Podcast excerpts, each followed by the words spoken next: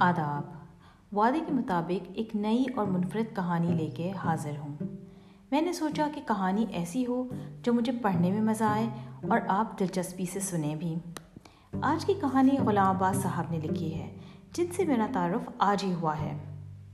غلام عباس صاحب انیس سو نو میں امرتسر میں پیدا ہوئے اور انیس سو بیاسی میں کراچی میں ان کا انتقال ہوا۔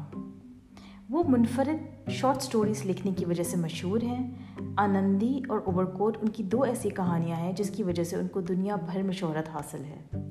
لیکن آج جو کہانی میں آپ کو سناؤں گی، اس کا عنوان ہے فینسی ہیئر کٹنگ سیلون۔ تو آئیے سنتے ہیں۔ آبادیوں کے عدل بدل نے ایک دن ایک اجنبی شہر میں چار حجامیوں کو اکٹھا کر دیا۔ وہ ایک چھوٹی سی دکان پر چائے پینے آئے۔ جیسا کہ قاعدہ ہے کہ ہم پیشہ لوگ جلد ہی ایک دوسرے کو پہچان لیتے ہیں۔ یہ لوگ بھی جلد ہی ایک دوسرے کو جان گئے۔ چاروں نے وطن سے لٹ لٹا کر آنے کی کہانی ایک دوسرے کو سنائی تو سوچنے لگے کہ اب کیا کریں۔ تھوڑی تھوڑی سی پونجی اور اپنی اپنی قسمت یعنی کٹ ہر ایک کے پاس تھی۔ صلاح ٹھہری کہ چاروں مل کر ایک دکان لیں اور ساجھے میں کام شروع کریں۔ یہ تقسیم کے آغاز کا زمانہ تھا۔ شہروں میں افراتفری پھیلی ہوئی تھی۔ لوگ دل جمعی سے کوئی کام نہ کر پاتے تھے۔ تمام کاروبار سرد پڑے ہوئے تھے۔ پھر بھی ان حجامیوں کو دکان لینے کے لیے کافی دوڑ دھوپ کرنی پڑی۔ کئی دن سرکاری دفتروں کے چکر لگاتے اور چھوٹے چھوٹے افسروں، کلرکوں اور چپراسیوں تک کو اپنی دوپہری کہانی بڑھا چڑھا کر سنانے، سناتے رہے۔ آخر کار ایک افسر کا دل بسیج گیا اور اس نے ان چاروں کو شہر کے ایک اہم چوک میں ایک حجام ہی کی دکان دلا دی۔ جو کہ ہنگامے کے دنوں میں تالا لگا کر بھاگ گیا تھا۔ یہ دکان زیادہ بڑی تو نہ تھی، پر اس کے مالک نے اس میں اچھا خاصا سلونوں جیسا ٹھاٹ باٹ رکھا تھا۔ دیواروں کے ساتھ ساتھ لکڑی کے تختے جوڑ کے اوپر سنگ مرمر کی لمبی لمبی سیلیں جما کے ٹیبل سے بنا لیے تھے۔ تین ایک طرف اور دو ایک طرف۔ ہر ایک ٹیبل کے ساتھ دیوار میں جڑا ہوا ایک بڑا آئینہ تھا اور ایک اونچے پایوں کی کرسی جس کے پیچھے لکڑی کی گدی کا سٹینڈ لگا ہوا تھا۔ گاہک ٹھنگنے قد کا ہو تو سٹینڈ کو نیچے سرکا لیا، لمبے قد کا ہو تو اونچا کر لیا اور گدی پر اس کے سر کو ٹکا کر مزے سے داڑھی موننے لگے۔ ضرورت کی سب چیزیں تو مہیا تھیں، مگر ذرا پرانے فیشن کی اور ٹوٹی پھوٹی۔ سنگ مرمر کی سلوں، سنگ مرمر کی سروں کے کنارے اور کونے جگہ جگہ سے شکستہ تھے۔ آئینے تھے تو بڑے بڑے، مگر ذرا پتلے۔ اس کی وجہ سے گاہکوں کو اپنی صورت چپٹی چپٹی سی نظر آتی تھی۔ ایک آئینے کے بیچ میں کچھ اس طرح بال پڑ گیا تھا کہ دیکھنے والے کو اس میں بیک وقت ایک کے دو چہرے نظر آتے تھے۔ مگر دونوں ادھورے، جو ایک دوسرے میں گڈمٹ ہو کر مذائقہ خیز صورتیں پیدا کرتے تھے۔ چنانچہ اس آئینے کے سامنے بیٹھنے والا اپنی گردن کو تین چار مرتبہ مختلف زاویوں پر اونچا نیچا کرے بغیر نہ رہ سکتا تھا۔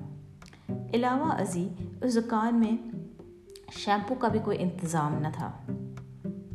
لیکن ان حجامیوں نے ان خامیوں کا زیادہ خیال نہ کیا۔ سچ یہ ہے کہ یہ بات ان کے وہم و خیال میں بھی نہ آ سکتی تھی کہ ایک دن یہ سب سامان انہیں بنا بنایا مفت مل جائے گا۔ اپنے وطن میں وہ سب اب تک بڑی گمنامی کی زندگی بسر کر رہے تھے۔ اس میں سے ایک جو ان میں سب سے بڑا تھا، استاد کہلاتا تھا۔ اس نے کچھ مستقل گاہک باندھ رکھے تھے، جن کے گھر وہ ہر روز یا ایک دن چھوڑ کے داڑھی موننے جایا کرتا تھا۔ اس سے عمر میں دوسرے درجے پر جو حجام تھا، اس نے ریلوے اسٹیشن کے پلیٹ فارم اور لاڑیوں کے اڈے سنبھال رکھے تھے۔ دن بھر قصبت گلے میں ڈالے داڑھی بڑوں کی ٹوہ میں لگا رہتا تھا۔ اور دوسرے دو حجام جو نو عمر تھے، ڈیڑھ ڈیڑھ روپیہ روزانہ پر کبھی کسی دکان میں تو کبھی کسی دکان میں کام کیا کرتے تھے۔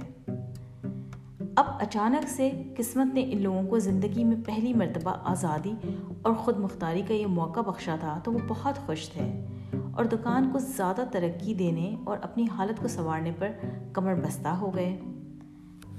سب سے پہلے ان لوگوں نے بازار سے ایک کوچی اور چونا لا کر دکان میں سفیدی کی اور اس کے فرش کو خوب دھویا پہنچا اس کے بعد نیلام گھر سے پرانے انگریزی کپڑوں کے دو تین گٹر سستے داموں خریدے۔ ان میں سے قمیضوں اور پتلین پتلین قمیضوں اور پتلونوں کو چھانٹ کر الگ کیا۔ پھٹے کپڑوں کو سیاہ کو سیاہ، جہاں پیون لگنے کی ضرور، لگانے کی ضرورت تھی، وہاں پیون لگائے۔ جن حصوں کو چھوٹا کرنا تھا، ان کو چھوٹا کیا۔ اور یوں ہر ایک نے اپنے لیے دو دو، تین تین جوڑے تیار کر لیے۔ اس کے علاوہ ہر ایک کو ایک ایک چادر کی بھی ضرورت تھی، جسے بال کاٹنے کے وقت کہا کہ جسم پر گردن سے نیچے نیچے لپیٹنا ضروری ہوتا ہے۔ یہ ذرا مشکل کام تھا۔ ان لوگوں نے سایوں، جمپروں، کوٹوں اور پتلونوں کو پھاڑ کر جیسے تیسے دو چادریں بنا لی۔ کپڑوں کے اسی ڈھیر میں انہیں ایک ریشم کا سیاہ پردہ بھی ملا، جس میں سنہرے رنگ کی میں تتلیاں بنی ہوئی تھیں۔ کپڑا تھا تو بوسیدہ مگر اب تک اس میں چمک دمک باقی تھی۔ اسے احتیاط سے دھو کر دکان کے دروازے پر لٹکا دیا۔ اپنے اپنے اوزار سب کے پاس تھے۔ اس کی تو فکر نہ تھی۔ البتہ تھوڑے تھوڑے داموں والی کئی چیزیں خریدنی تھیں۔ مثلاً صابن گھولنے والے پیالے، داڑھی کے برش پھٹکری چھوٹی بڑی کنگیاں، تولیے دو دو تین تیز خوشبو والے دیسی تیلوں کی شیشیاں، ایک گھٹیا درجے کی کریم کی شیشی، ایک سستا سا پاؤڈر کا ڈبہ۔ علاوہ ازیں کباڑیوں کی دکان سے ولایتی لیونڈر کی شیشی، خالی شیشی خرید کر اس میں سرسوں کا تیل بھرا۔ دکان کی آرائش کی طرف سے بھی یہ لوگ غافل نہیں رہے۔ دکان کے پہلے مالک نے اس میں نہ جانے کس زمانے کے تکیا نوسی تصویریں لگا رکھی تھیں۔ ان کو اتارا اور ان کی جگہ ایک دو پرانے امریکن فلموں کے بڑے بڑے رنگ دار پوسٹر جو ایک کباڑے کے یہاں سے لائے تھے، دکان کے اندر دیواروں پر چسپا کر دیے۔ علاوہ ازیں دو تین قطعات اور ایک کیلنڈر جس میں ملک کے بڑے بڑے سیاسی لیڈروں کے فوٹو تھے، دیوار پر ٹانگ دیے۔